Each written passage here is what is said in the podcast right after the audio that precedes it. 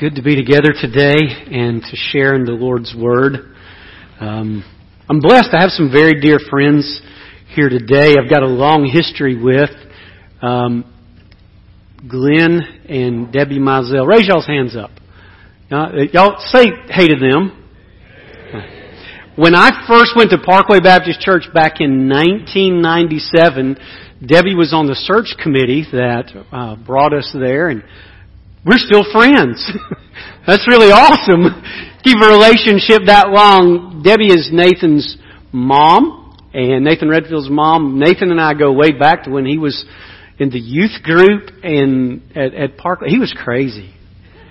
Um, but I'm not going to tell much about that because he just he's he's changed like me when I got married and got serious about life. All right, it uh, is good to talk to you today about what I want to talk to you about. It's a joy, and it's also a struggle because what we're going to cover today is one of those things that, as we started a week before last, and thank you for being so gracious to Gary and Charlotte while they were here. They were so blessed by your love and your prayer and your encouragement and time with them. It was a great time together.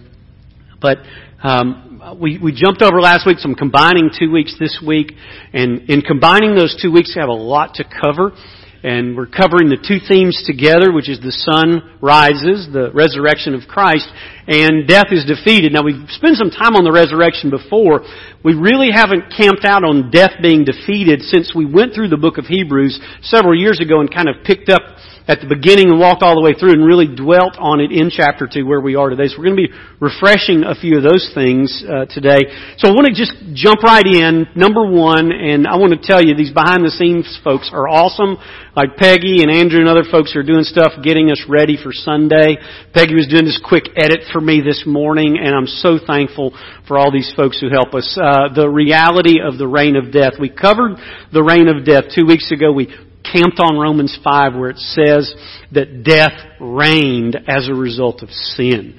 That in Adam all die and that death reigns through Adam in us and that we are all going to die. And so death reigns. And so I want to talk to you about four realities of death real quick to kind of make sure we understand why we need to talk about this and what kind of control it really has over us. So let's cover those. Uh, the reality in, in the outline, letter A, the reality of the process of dying. This is a, this is a tough thing. But from conception, you are dying. There is a, you are in a process. There's this blip on the screen of eternity that is your life, rising out of conception and fading into the earth. There is this brief spot. Sometimes it's as long as 115 years, even in modern age. There was a lot of folks lived longer back in the day, but we've had some folks live like 115, 116 in the last few years. We've heard about them, oldest person in the world. Really exciting to think about making that many years and having a conversation with them and hearing all the different things they attribute long life to. Then maybe it's the 70 years, the, the three score and ten, or maybe it's not. Maybe it's an early crib death. It's oh so shocking, tragic, heart wrenching, or an accident, or an early arrival of a disease, or just a midlife moment uh, where you were surprised by an illness or a heart attack, or maybe it's just slowly growing into that 115 and just kind of wearing out. We're all in the process of dying, and it bugs us. We know it's there. It's not just that, there's more. Dying has another part we don't like. Letter B. Departing through death. We do not like this. Oh man, oh man, oh man. I've been at some funerals and it was like, ah, oh, just the parting is so hard. I remember being with my dad in the days preceding his death. I was 17 years old and being torn and one day praying for Zeeling and the next day praying, Lord, take him out of his suffering. take him out of this misery. And that parting, and then how many times since I was 17 I've thought, man, I wish my dad was here. I got a few questions. I need some advice. I wish I had his wisdom to tap into right now.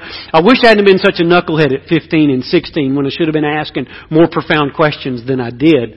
I should have been asking about things other than cars. So you think back about that. So the parting is hard holding the hand of a loved one who's slipping into eternity in that whole parting moment and then the feeling, the sense of loss that comes with it. A widower, a widow, a friend, a child bereft of a parent, a parent bereft of their child, and, and, the, and, and the, this, this parting is painful. And the truth is we, we, we pretty much hate it. Then there's a third slice of death, and that's its permanence. Wow. Yeah, the, the other day, I was reading on the news and, and the the star player for the Saints just bam, he's gone. Young, children, just gone. And, and, and reading it and thinking, and I'm not like just mega into football, but it just it just seemed like such a waste. Did you know I cried when Steve Irwin died? Did anybody else cry when Steve Irwin died? I cried. I loved that guy. He was the, the, the croc hunter. And I thought, you know, he has as much joy in what he does as anybody ever has. I loved when he came to the U.S. and was faced with the cottonmouth. And I he's meeting a tough critter here. I just loved him, the zeal. I cried when he died. There's just, there's just permanence to it. It's like, no, it's nothing but reruns now. And so, you, you, so, if something happens, you think, can we, can we, can we rewind the clock for a minute? And then we realize, we can't. And it is done. And we can't fix it. And then there is that lingering sense of a payout after death. Hey, I, I got to give an account. I got to, I got to, I got to meet somebody. And there's this moment of payout for what I've been doing with my life. There's a judgment coming and I'm scared of it. And so when we look at the reality of death, when we look at these four, we kind of summarize a lot of things into four components. When we look at these four components and we say, okay, there's the process of dying. It's producing something in us that we don't like. There's the parting of dying that we hate. There's this permanence of death that we can't undo. And then there's this payout after death that's like, whew. Am I ready for that? And so number two leads us out of number one, and it's the reaction to the reign of death. And there's a twofold reaction. They go together, but one precedes the other. First reaction to the reign of death is the fear of death. You said, Pastor Bart, let's, let's think this through. How is the process of dying? I mean, how, how do you know that's causing any fear of death in us? you, you want me to answer that? The healthcare industry in the United States, people trying to stay alive, $3 trillion a year. Now let me put that into global economy. The U.S., just the U.S., $3 trillion a year. If we took the healthcare economy and turned it into a nation, it would be the fifth largest national economy in the world. Just our healthcare. We want to live we are fighting this thing called death, and we're fighting it through things that God has given us. We're glad to have hospitals and doctors and nurses and pharmacists and all of these things. We're, we're, we're thankful for this. But the truth is, is it's revealing something about us.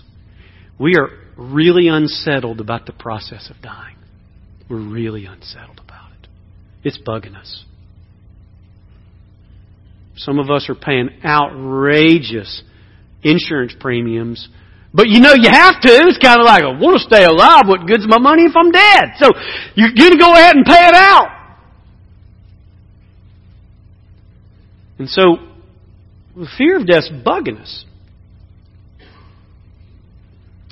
And so something happens with that fear. Help me out here, Peggy. It's slavery to the fear. Now, I want to go to the text at this point to make sure that what I'm laying out for you is not something that I just kind of came up with sitting around the other day and thought, oh, that sounds good. Book of Hebrews, chapter 2. Landon read it for us. He says in verse 14, let's go to 15, just a snippet first. And might deliver those who through fear of death were subject to slavery all their lives. And, and I know you want to buck up against that a little bit and say, not me, I'm not. Maybe not. Maybe you're at a new place, but let me talk to you about the fear of death. We, we sing about it, but we dress it up in a nicer way. So that when we sing about it, we, we're not saying it quite as explicitly as we really think we probably ought to, but we're afraid if we say it all this explicitly, it might bug people a little bit more. But it goes like this. Twas grace that taught my heart to and grace my relieved. You see, it is by God's grace that it bugs you that you're going to die. It is an act, first, of natural grace. It is an act, first, of natural grace. God has built into the human experience the natural grace of the fear of death. Because Hebrews 9:27 says this, Inasmuch as it is appointed all men once to die, and after this comes the judgment. That needs to be the reigning chief fear. It should be. And it is a natural grace to fear death because death is the result of evil. Evil entered the world through sin, through Adam and Eve's sin, and evil spread not through environmental sin, but existential sin in our own hearts. Sin doesn't spread through the air, it spreads through the error of men's hearts, the error of women's hearts, because we are sinners by nature and by birth. And so, there's this natural, God given fear of death. It's a gift. It's intentional by God. It's the first emotion recorded after the fall. Adam and Eve sew up their little fig leaves and run off into the woods. God shows up, they're hiding from him, and he says, What happened to y'all? And they said, We were afraid. And so God had said, You're going to die. The fear of death ensnared humanity at that moment. And at that moment, God gave a natural instinct to us to fear death. There's more than a natural instinct necessary in dealing with death. And that is, there is a supernatural understanding. When the ministry of the Holy Spirit is explained in John 16, Jesus said that the Spirit of God is going to be sent out into the world. And the Spirit of God is going to do three things very clearly. Convict men of sin. Remember that? What's the second one? Righteousness. And the third, the judgment to come. So there's not only a natural fear that God has put in humanity, but the work of the Holy Spirit is to produce a supernatural fear of death. A supernatural fear that would drive you to resolve that fear in the right way. The natural way, the natural fear drives you to resolve it, but it leads to slavery. The supernatural fear leads you to resolve it, but it leads to freedom. And so when we look at those four categories We're in the process of dying. We look at the parting that comes from it. We look at the permanence of it.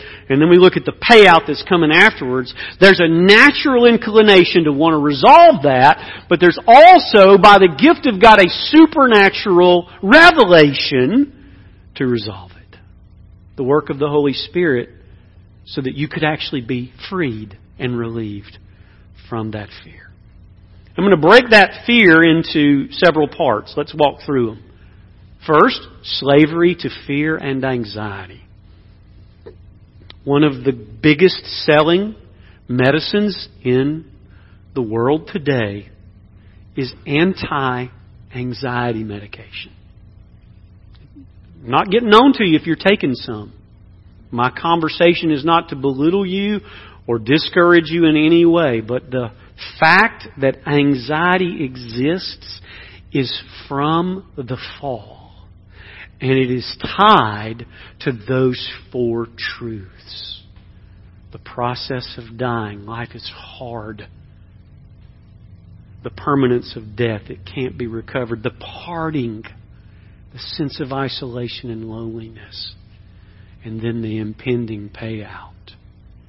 Anxiety is tied to these things. And not all anxieties are rational, and not all anxieties are tied specifically to this. But the general malaise of anxiety in the world is tied to the existential fear, the experiential fear of the process and the permanence of death. The second slavery is a slavery to deception. I've said that natural fear of death leads people to want to cope with it. And so there's deceptions. This is how religions get their start. Religions get their start trying to deal with four questions. Where did we come from? What meaning does life have? What caused life to go wrong? And where's everything heading? Those are the four things every religion's trying to deal with. And almost all world religions have some coping mechanism for death. Now, there may be a few, but they're very rare. Almost all of them have a coping mechanism for death. Even the false philosophies of there being no eternity is a coping mechanism to cope with the anxiety. When somebody says, oh no, there ain't nothing that, you, you die and there's just nothing there. That's a coping mechanism. They're trying to reassure their heart that there's not a payout. So go ahead and do whatever you want to do. That's why in the book of Acts, and then Paul picks up later and talks about it in Corinthians, that the people who don't believe in a resurrection, their philosophy is, let us eat and drink for tomorrow we die. Let's just go on about life. There's no payout. Whether it is in excess or just in normalcy, let's just go on about life. There's no payout. So there's a slavery to deception, false gods, false religions. All of those things are the products of the anguish and angst of the unsettledness of humanity trying in the natural realm to work out a resolution to those four fears the process of dying, the parting. That's why if you go to some of the East Asian cultures, the thing that they're wrestling with is their ancestors' departure. And so they're trying to stay in touch. Trying to stay in contact with mom and dad and grandma and grandpa and all those generations. They're trying, and they're even hoping to help those people along in their journey in eternity. That's why when they buried the pharaohs, they buried them with food. They buried them with implements because they thought they were going on a journey into the netherworld. I've got a great picture in my office that came from Egypt, written on true papyrus that a missionary friend of mine brought to me. And it is a picture of the whole judgment system of Egypt and how they believe and how it all plays out and how man's souls are, soul is actually weighed in scales. It's a very interesting picture. And the Egyptians had a very well developed picture that death brought judgment. And so they built this system of gods and goddesses and redemption that was based on these falsehoods in order to cope with their own fear of death. And so there's a slavery to deception. There's also the slavery to avoidance. This is why it's fun to get drunk. Because when you get drunk, you ain't worried about stuff. Now, I'm not encouraging you to get drunk, but I don't want us to pretend that getting drunk's not fun. It wouldn't be selling so well if it was a miserable time. I mean, it's miserable afterwards. That's why we like to take pills. That's why heroin is so powerfully addictive. Because when you take a drug like that, it's like, man, the worries of the world, man, I can avoid them right now.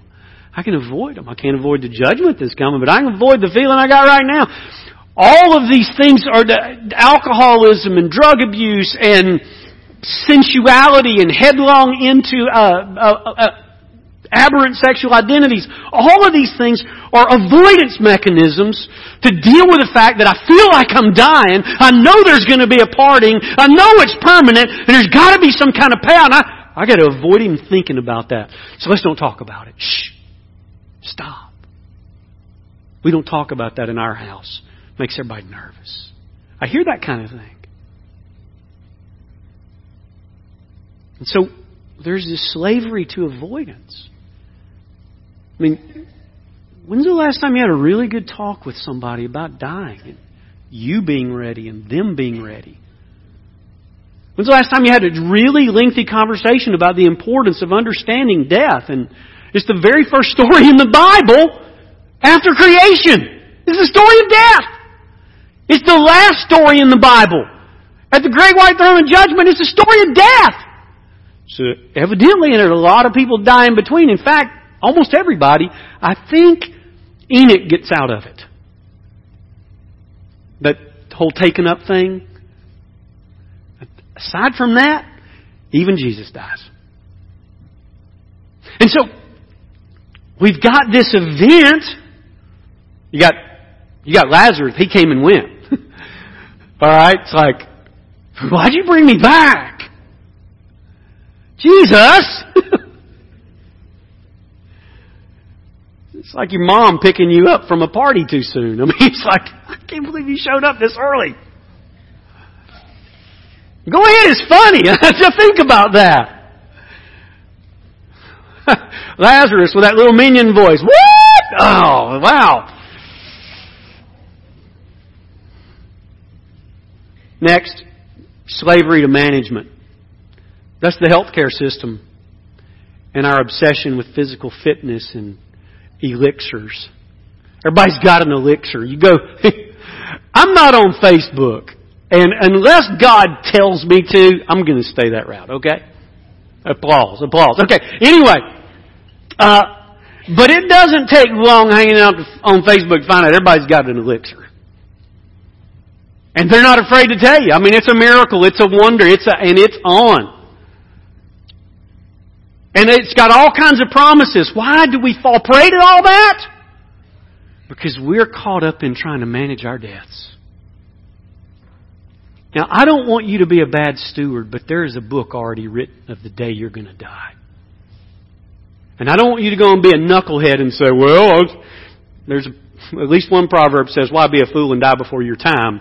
So obviously there's some kind of way you can short circuit some of this, but there's a, David said in Psalm 139, in a book there were written a number of days that I would live before there was a number, before there was one of them take place. And I don't want you to be a bad steward because I believe your body is the temple of the Holy Spirit. Um, and I'm, I'm, I'm fighting temple expansion right now.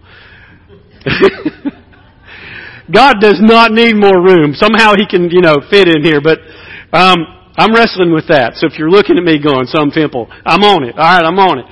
Um, slavery to management means that you're sometimes more worried about the upkeep of your physical being than the well-being of your soul. That's when you're a slave to management. It's when you spend more focus on health food in a day than spiritual food in a day.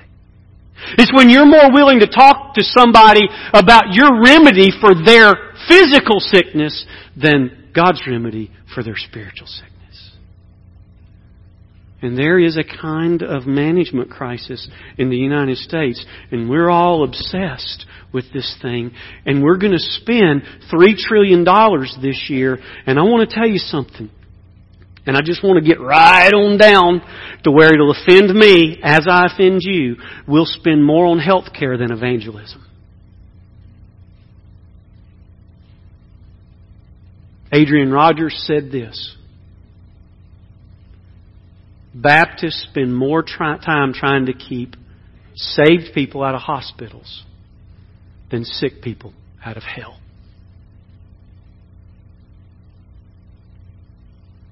There's a problem there.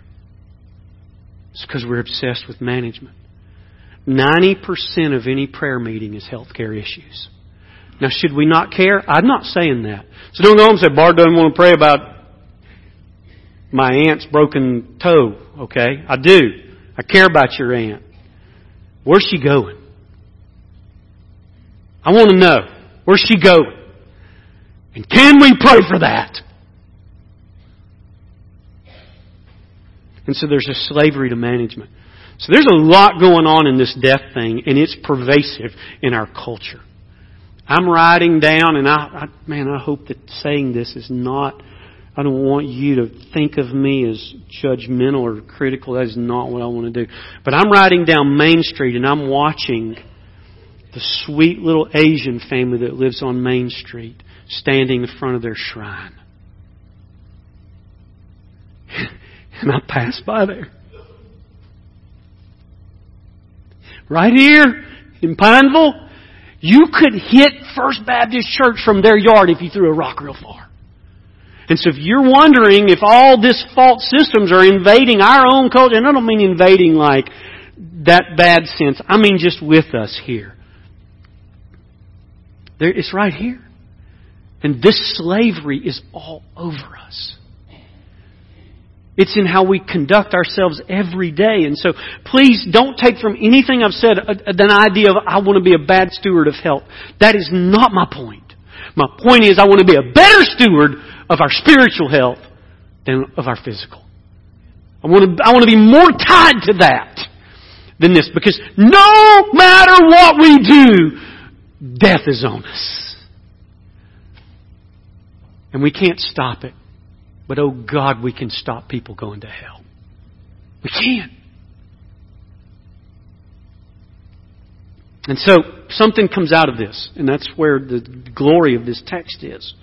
Number three, the remedy for death. I brought it up last, the week before last a little bit. The remedy for death. And so let's, let's look at that remedy, break it into, uh, three or four parts, and, um, and then from there, kind of take us home with some things to ponder. Okay. Verse 14 of Hebrews 2. Since the children share in flesh and blood, he himself likewise partook of the same. Now, this is important because prior to the incarnation, Jesus can't experience death. He's not capable of experiencing death because God can't die. The second person of the Trinity, God the Son, He can't die. You can't stick a knife in him. You can't hit him with a whip. You can't crown him with thorns. You can't do any of these things to him. You can't nail him to anything because he is God the Son, all eternal, spiritual being, self-existent, beyond our comprehension. But in order to deliver us, in order for the remedy to be in, the incarnation has to happen. So all the fullness of the Godhead dwells in Jesus in bodily form. All the fullness of the Godhead in bodily form. That's Colossians explaining to us the second person of the Trinity, Christ the Son in the flesh. He takes on this flesh because He loves you. He becomes like you. To save you, He becomes you. He who knew no sin became sin on our behalf that we might become the righteousness of God in Him. That's good stuff! That's stuff that hospital beds are comforted by. And so it says here, He took on flesh and blood. He partook of the same. He knows what a skint knee and a runny nose is like. He knows what it feels like to feel embarrassed or hated or spat on. He knows all those things. And he could only know them experientially and existentially by putting on this body of flesh. And on your behalf, he robed up. On your behalf, he dressed up in your skin. He knows all of your feelings. The Bible says he was tempted in all things as we are, yet without sin. He knows the pressure of temptation. He knows all of those things, every one of those experiences. He is tied deeply into an understanding of, not through the knowledge of a distance of a spiritual being looking down, but God condescending and putting on the flesh and living it out. He knows what it's like to be in a mother's womb and at a mother's breast he knows what it's like to be spanked and he knows what it's like to have his diaper changed. And he's got all of these experiences as God. And so, since the children, I love that. The children of God, since they have flesh and blood, he partook of the same. That through death, so what does he do first? A personal being defeated. He might render powerless him who had the power of death. I don't know how this deal worked. But somehow when Adam and Eve took that fruit and ate, Satan received an authority over humanity. And it's the authority of death. And he had that power. I don't know how that worked. I don't know how God can have the authority of death over Satan, yet Satan can have the authority of death. I'm hoping, I got that little set of cards in my pocket, three by five cards. I want to ask God a lot of stuff. Adam and Eve and the belly button thing. I want to ask about that. Y'all thought about that? Because they looked weird without one. They didn't have any cause to have one. I want to ask about it. I want to ask about predestination and why I've had so much hassle in my life believing it. I want to ask him. I want to ask him about all those things that we ponder at night. How does gravity work? And who turned up the volume on it as I got older?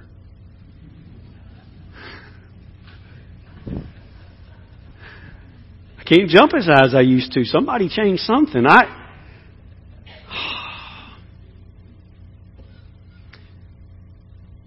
somehow Satan had a power. And he's powerful. And so there is a personal being that's being defeated that he might render powerless the devil. I love in Rudolph the Red-Nosed Reindeer, real theological movie, um, where the abominable snowman, and this is a spoiler for those who've never seen it, okay? Where the abominable snowman, you know, he falls off that cliff and then later shows up later in the movie and Yukon Cornelius, they ask him, they says, what, what's up with Invader? He says, Bumbles bounce. You remember that part? And then everybody gets scared of him because he's there, but we then remember, we then remember what the little elf's gift was. He always wanted to be a what? A dentist. And so, uh, the, the, the abominable snowman smiles and there's no teeth. I want to tell you something. When Jesus was on the cross, He ripped all Satan's teeth out. And Satan can gum you, but he can't, he can't chew you up. And so there's something happening at the cross here. He is breaking the power. Oh, it's awesome. Satan thought maybe there's victory through the death of this son. No, not for you, Satan. There's defeat. Second, a power is broken. Him who had the power of death, that is the devil. Power is broken. Third, a punishment is born. In order for the power to be broken, the punishment had to be carried out. I want you to think about, okay, what is Jesus doing at the cross? I want you to imagine a tsunami. You're standing on a beach, and a tsunami is coming towards you. A tsunami of water. The wall of water is infinitely high. The wall of water is infinitely deep. The wall of water is infinitely wide. The wall of water is infinitely long, and that wall of water is the wrath of God, and it is bearing down on your soul. And because you are a sinner and you have offended a holy God, that wave is rolling, roaring, moving towards you. You do not know the day that it may hit you, but it is coming, and you can't escape its path, and it will roll through you infinitely. And Jesus steps in front of you and in a moment drinks all of the infinity of its width and its height and its depth and its length because only an infinite being can drink an infinite punishment. And he drinks every drop of it in for you. He feels the punishment for every sin you've ever committed. The rejection from His Father for the willfulness you had against God. He feels every bit. Hell is nothing compared to what He drank that day. He drank it on behalf of billions of people. He drank it that He may taste death for everyone. It was unbelievable. In one gulp on the cross, He said, It is finished. And Jesus a punishment born, but something happened with it. A propitiation bought.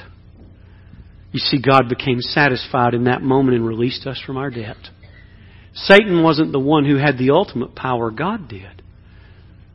And it was only by God's authority that Satan could have ever had his power, and it was only by God's authority that Satan's power could be broken. And so it's broken. Because the payment and the propitiation. In other words, God's accepting us as right with Him now, not wrong with Him. And so this propitiation is bought. It's mentioned there in verse 17. You can go back and kind of hunt that down uh, later on. It's in verse 17. So all this happens. Now I want to take you back and talk to you about hell real quick, and then I want to close. Remember in the beginning, I talked about death is a process of dying. It is a parting it is a permanence and it is a payout. Why did I describe it that way? Because I just described hell to you. With this exception. There are two deaths. The first one is a physical, temporal death. It happens and it ends. But there's a thing called the second death, where the feeling of dying never stops. The parting never ceases. The payout is never paid. And the permanence is irrevocable. One of the most disturbing stories I ever heard about hell one day was the story of a dream. E.V. Hill was preaching, the great, great orator. He was so good at communicating the gospel. And he told about a dream that a woman had. The dream's not from the Bible. But it was an imagination of hell. She has this vision that she's standing at the gate of hell and there's people in hell and she's looking at them and she speaks to the guard and she says, help them. Give them a drink of water. The guard says, there's no water in hell. He says, well then, then give them some air that they may breathe. The guard says, there's no air in hell. Give them some relief. There's no relief in hell.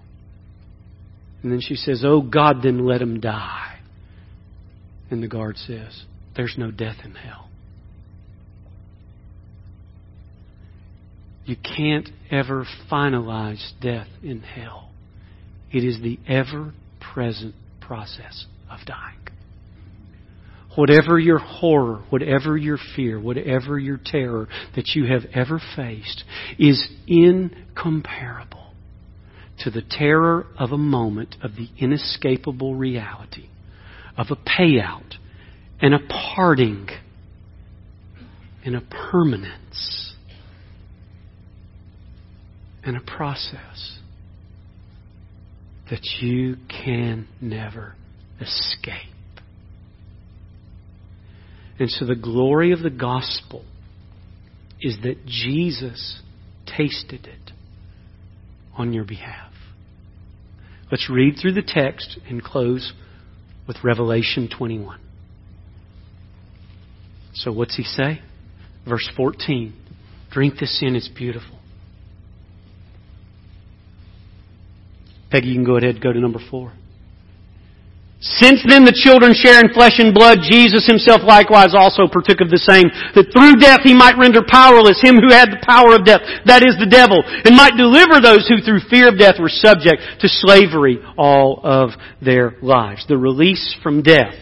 The release from death. Revelation 21. Come there. We close with this and I offer you an invitation with this glorious verse. Verse 1, Revelation 21. Stand with me. Consider this.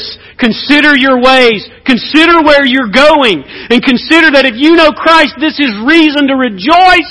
And if you don't know Christ, it is reason to run. I saw a new heaven and a new earth, for the first heaven and the first earth passed away, and there's no longer any sea. And I saw the holy city, New Jerusalem, coming down out of heaven from God, made ready as a bride adorned for her husband. And I heard a loud voice from the throne saying, Behold, the tabernacle of God is among men. He shall dwell among them, and they shall be his people, and God himself shall be among them. And he shall wipe away every tear from their eyes, and there shall no longer be any death. Do you know what's wrong with us?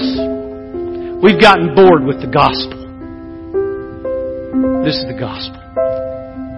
Jesus tasted death at the cross for you.